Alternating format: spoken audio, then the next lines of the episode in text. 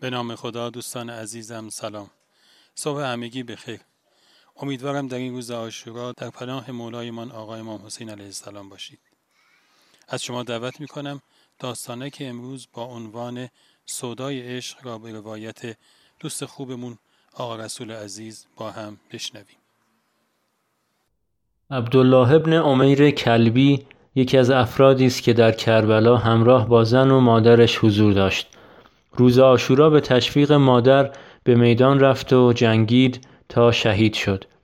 همسر جوونش نیز برای دفاع از او به میدان رفت و به همراه عبدالله به شهادت رسید. مادرش پس از این جریان بیدرنگ ستون خیمه ای را برداشت و به دشمن حمله کرد.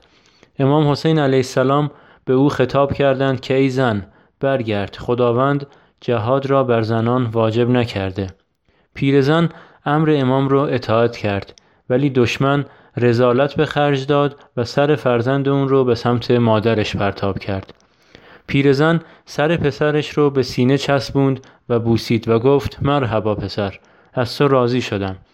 بعد اون رو به طرف دشمن انداخت و فریاد زد ما چیزی را که در راه خدا داده ایم پس نمی‌گیریم.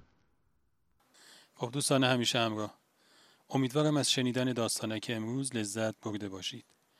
تا روزی دیگر و قصه اینو شما را به خداوند بزرگ می سپارم. خدا نگهدار